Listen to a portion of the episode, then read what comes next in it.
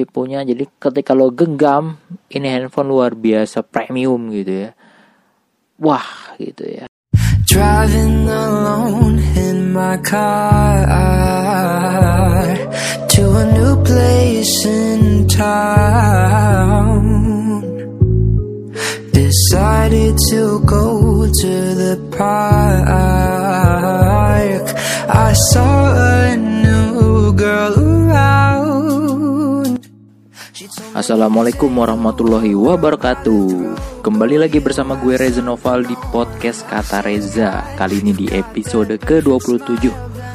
Uh, salah, di episode ke-28. Sorry. Sorry, gue tadi ngeliat episode terakhir itu 27, jadi yang kesimpan di otak 27. Sebenarnya kita selamat datang di episode ke-28.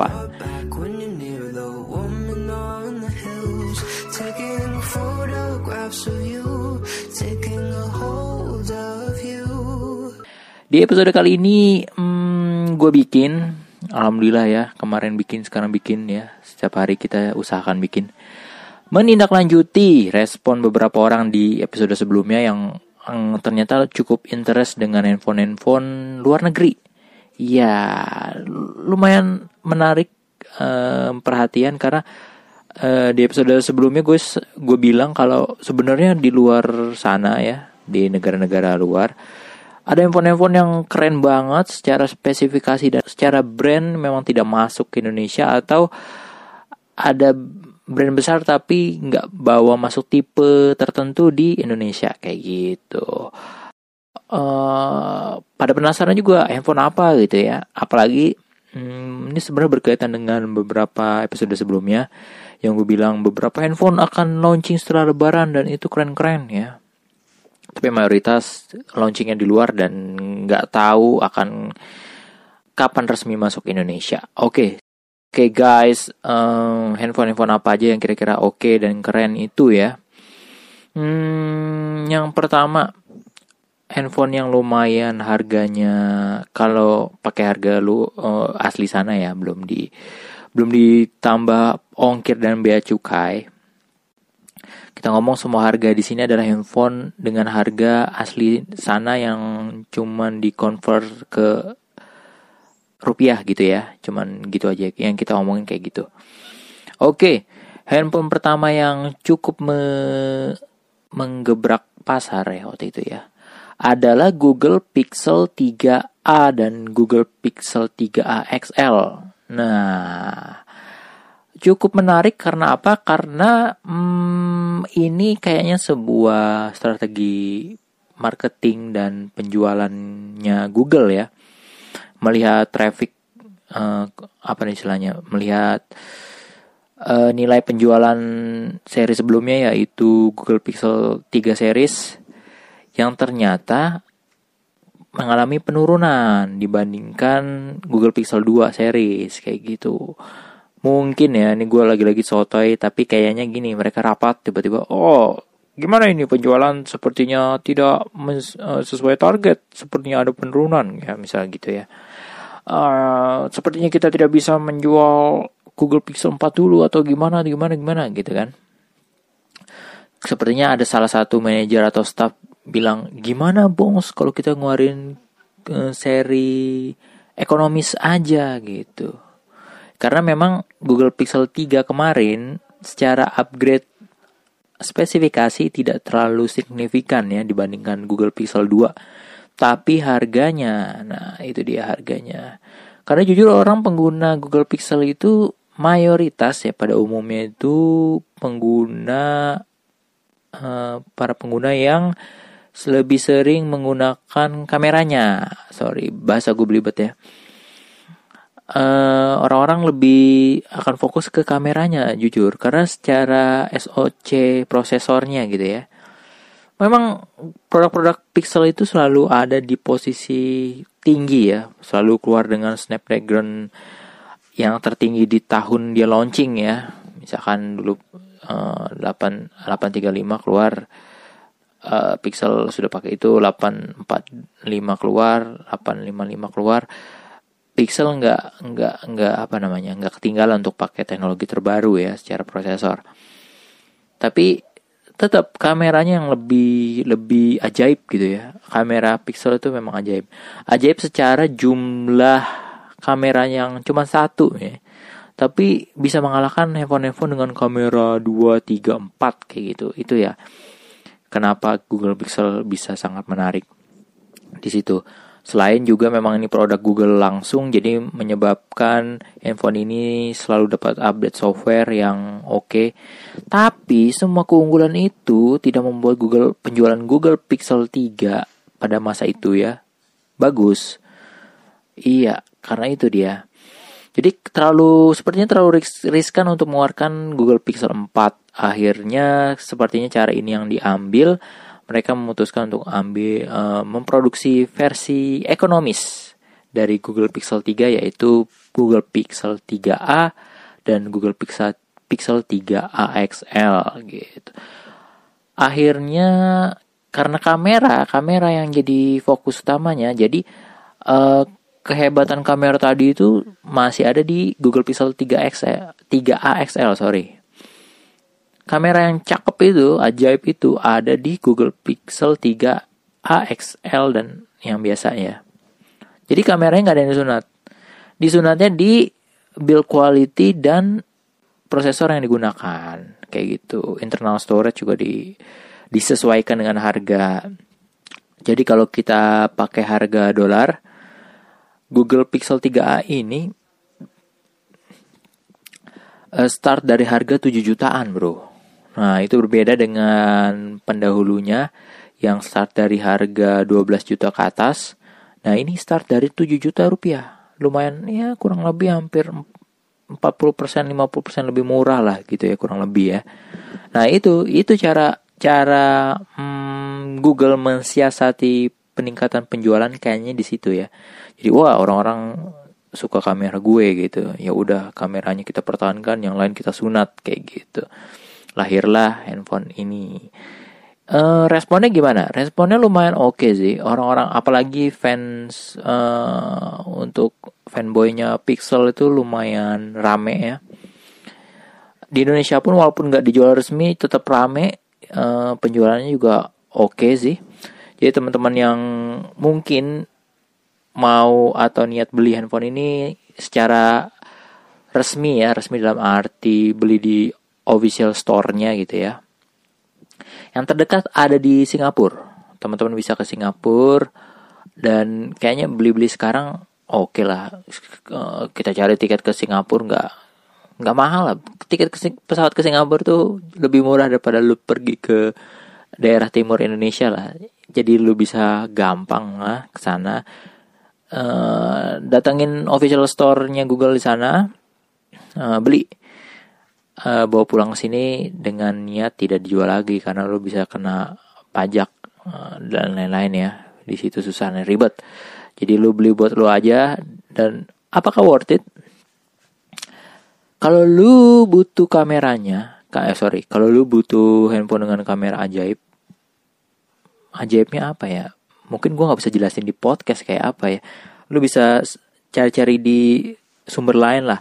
Tapi emang gue nggak bohong nih Google Pixel produk itu kamera emang emang ajaib. Jadi gue nggak akan gue hmm, mulai dari Pixel 2 lah. Sampai ke sini orang juga nggak ada ekspektasi apa lagi karena mulai dari Pixel 2 kameranya udah powerful banget. Jadi orang akan bingung lagi kira-kira nanti Pixel 4 kayak apa gitu ya. Karena upgrade yang mungkin ditawarkan juga udah mentok gitu. Kecuali memang nanti Pixel 4 nanti ya bisa menonjolkan hal lain selain kamera why uh, I don't know gitu ya. Aku nggak kita lihat aja nanti kayak gimana. Balik lagi tadi.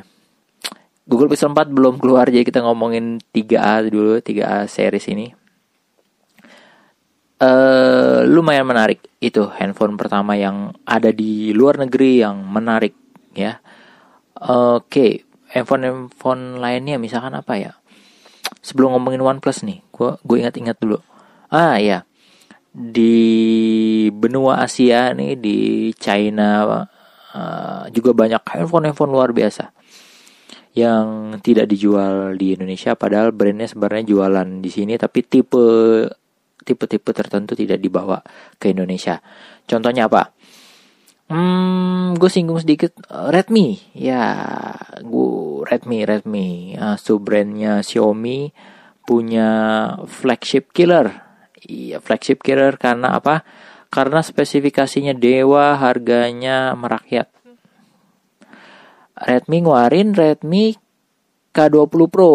Iya, handphone ini luar biasa mengagetkan dan membuat orang kepingin beli. Iya jelas, karena yang tadi spesifikasinya udah paling top Marco top, tapi harganya harga merakyat itu. Tapi sayangnya nggak nggak nggak resmi ke Indonesia sih ya, karena udah kita tahu juga Xiaomi Indonesia officially nggak masukin seri-seri flagshipnya Xiaomi ya. Dari dulu dari pertama kali datang resmi di Indonesia juga nggak bawa flagshipnya ke sini nggak tahu kenapa tapi mungkin itu mereka nunggu timing yang tepat aja sih kayaknya. Pasti akan datang waktunya tapi nggak sekarang.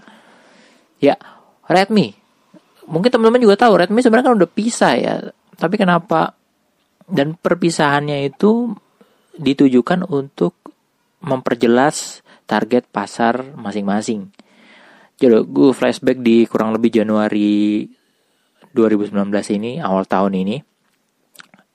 Xiaomi itu melepas Redmi sebagai brand. Yang tadinya kan itu salah satu tipe Xiaomi ya akhirnya dilepas sebagai sub brand dengan tujuan agar fokus menghadirkan handphone-handphone uh, low budget uh, mid range mid range gitu ya. Jadi emang sengaja untuk fokus di situ. Jadi kalau kita bisa terima di Indonesia nanti handphone-handphone dengan harga 2 juta, 3 juta tapi oke. Okay. Nah, itu Redmi. Nih, kerjaan lo ini, lo kerjaan deh. Awalnya gitu. Tapi untuk kasus Redmi K20 Pro ini di Cina sana ya. Xiaomi ini kayak ngambil lagi gitu. Wah, ini handphone ini keren gitu kan. Akhirnya uh, Xiaomi ngeluarin handphone yang sama dengan nama Mi 9T. Mi 9T ya, Mi 9T itu. Hmm, plek-plekan sama, cuman memang hmm, ini tidak boleh lebih tinggi dari seri Mi 9 sebelumnya. Akhirnya ada di ada dikurangin di prosesornya ya. Gue lupa cek tapi prosesornya Snapdragon 730 atau 710 ya gue nanti akan cek lagi kalau nggak salah Snapdragon 730 deh koreksi kalau gue salah ya selebihnya sama selebihnya sama karena memang handphone ini res, me, responnya lumayan oke okay banget sih. Orang ya karena karena secara desain udah kekinian lah. Pakai full screen yang segede gambreng terus kameranya kamera pop up spesifikasi kamera juga bagus. Dan oh iya dan Redmi K20 Pro ini juga udah pakai Snapdragon Snapdragon 855. Nah, ini makin mengaburkan niat awal tadi ya yang masalah pisah tadi. Ternyata Redmi juga main akhirnya main di flagship. Nah, ini yang bikin gue bingung nih. Kira-kira apakah uh, Redmi memang tetap stay di segmennya atau mau coba nyundul-nyundul segmen di atasnya yang sebenarnya jadi fokus Xiaomi dengan seri-seri Mi-nya gitu ya.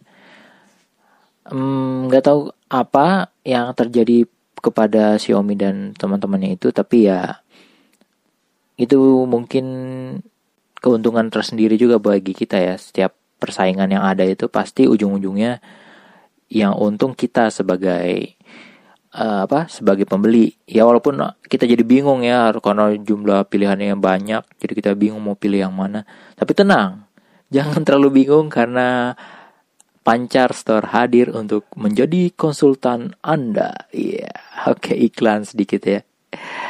Iya, itu. Mungkin itu yang bisa gue sampaikan tentang Redmi ya. Kira-kira handphone apa lagi? Uh, sebelum gue lupa nih. Kayaknya untuk Redmi udah ya. Oke, okay, udah. Nanti kalau ada pertanyaan lagi bisa kontak gue lagi kalau mau tanya-tanya tentang Redmi K20 dan tadi Google Pixel 3a series ya. Oke. Handphone keren lainnya yang hmm, sudah launching di luar hmm, basi lah ya bahas Z, Zenfone Asus Zenfone 6 basi kayaknya ya. Oke skip kita skip aja karena itu sudah sudah sering dibahas di podcast ini tapi belum juga launching. Uh, pembahasannya bisa kalian dengar di episode sebelumnya. Udah beberapa kali gue jadiin judul jadi gampang searchingnya gampang. Searching aja Zenfone 6 podcast kata Reza nanti keluarlah semua gitu ya oke nah, lanjut handphone apa lagi? Hmm, sebelum masuk ke OnePlus 7 series nih gue harus ingat-ingat dulu ada handphone apa lagi ya. Hmm, ah ya ini gue nggak begitu pegang banget ininya ya, infonya ya, tapi gue highlight sedikit aja ya. Huawei. Huawei walaupun kemarin di blacklist Amerika ya, hmm, ya, tapi subbrandnya yaitu Honor masih getol, getol ngeluarin handphone-handphone yang ajib gile. Ya sayangnya nggak masuk ke Indonesia jadi kita seperti apa ya? Pertama ada kasus blacklist terus kedua emang nggak ada di sini honor honornya itu nggak masukin ke sini. Jadi dia makin makin nggak ada kabar gitu ya. Tapi di luar honor ini ngeluarin uh, 20 view gue lupa namanya. Gue agak salah tuh nanti gue akan koreksi ya di episode berikutnya. Gue sebut sekarang honor 20 view dulu oke? Okay. honor 20 20 view ini luar biasa oke. Okay karena lagi-lagi handphone-handphone sub brand ini walaupun ada di bawah brand besar ya ternyata sub brand sub brand ini seperti Redmi tadi hadir dengan teknologi yang nyundul-nyundul gitu nyundul-nyundul emaknya di atas gitu ya. Jadi walaupun udah dikasih tau lu mainnya di sini aja udah jangan main-main ke atas atas. Ternyata masih nyundul-nyundul juga ya. Itu pun terjadi di Honor ini. Honor tuh ngeluarin uh, handphone 20 view ini uh, lumayan secara desain aja ya mengalahkan Huawei menurut gue. Karena dia uh, dulu-duluan dengan Samsung warin uh, kamera depan yang punch hole itu gitu. Sebenarnya sebenarnya kalau lu ngikutin perkembangan handphone sebenarnya bukan Samsung lah yang pernah launching uh, punch hole itu. Walaupun gue nggak tahu ya masalah patennya siapa duluan yang klaim. Tapi sebenarnya Honor udah duluan pasang itu. Jadi kameranya kalau Huawei P30 Pro kan juga masih pakai poni biasa lah poni-poni yang handphone-handphone murah juga udah pakai gitu kan tapi Honor ini lumayan oke. Okay. dia pakai punch hole yang masih dipakai di handphone-handphone mahal gitu.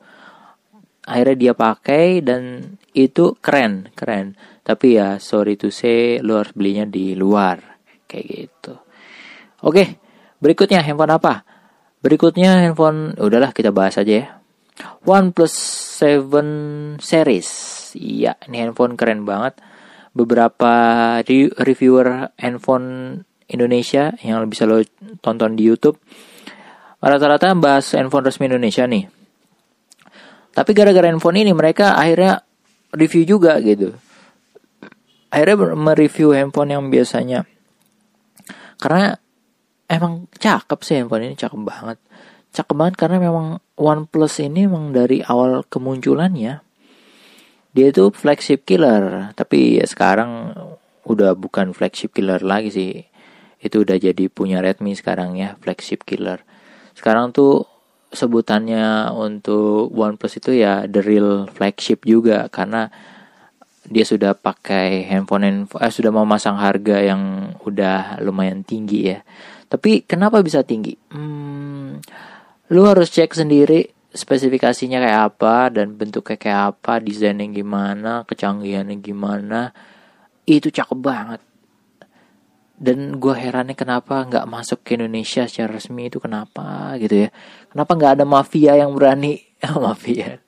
nggak ada apa ya? Nggak ada perusahaan yang benar-benar berani jadi distributor resmi gitu ya.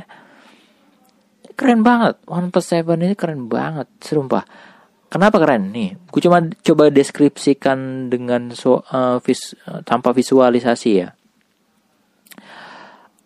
Apa sih tren sekarang gitu coba sebutin. Oke pertama layarnya. Tanpa halangan bisa tanpa kamera tanpa poni. Di One Plus 7 Pro handphone ini memberikan hal itu. Layarnya layar semua. Dan biasanya kalau flagship itu ditambahin punya edge ya punya curve punya lengkungan di sisi-sisinya. Dan handphone ini punya gitu. jadi makin cantik kan jadi Samsung Samsung dan Huawei juga lakuin. Si OnePlus juga ngikutin pakai. Jadi desainnya dia pakai juga sebenarnya. Lanjut build quality-nya. Ini full metal bro. Bener-bener flagship punya. Jadi ketika lo genggam ini handphone luar biasa premium gitu ya. Wah gitu ya. Tapi gue sebelum itu uh, disclaimer dikit ya. Uh, handphone ini yang pakai cowok semua loh. Gue juga gak tahu kenapa ya. Itu bercandaannya gini bercandaan ini karena rata-rata yang pakai cowok karena cowok tahu spesifikasi gitu ya. Bercandaannya gitu. Cewek mah tahunya cuma foto-foto doang makanya pakai iPhone gitu. Cukup. Itu bercandaannya gitu. Kan cewek kan asal fotonya bagus terus uh, eh, HP-nya mahal cukup gitu ya. Bercandaannya gitu. Ya benar juga sih kalau dilihat-lihat yang pengguna OnePlus series itu rata-rata cowok iya. Karena memang kalau bener-bener tahu handphone cantik cantik iya keren iya ganteng juga iya nih tuh. Udah cantik ganteng tuh. Terus powerful juga di skala ini oke. Mantep deh pokoknya mantep. Eh tadi sampai di mana tuh? Sampai di hmm, genggaman keren ya build quality-nya full metal ya mantap apalagi uh, kamera karena tadi udah full itu kameranya akhirnya pakai motorik pop up ya sih basic standar ya. Tapi ya mau gimana lagi untuk desain kayaknya yang lebih lebih apa ya mungkin lebih rasional untuk sekarang dikeluarin ya itu kamera pop up gitu ya. Um, kamera pop up itu mirip-mirip sama Vivo dan Oppo di sini ya jadi kayak ada kotak kecil uh, muncul gitu. Perse ya persegi kecil gitu muncul kayak gitu. Uh, standar sih tapi ya ya desain sekarang cukup gitu aja sih. Belum ada model lain yang bisa dikeluarin sekarang gitu ya. Tadi sampai kamera.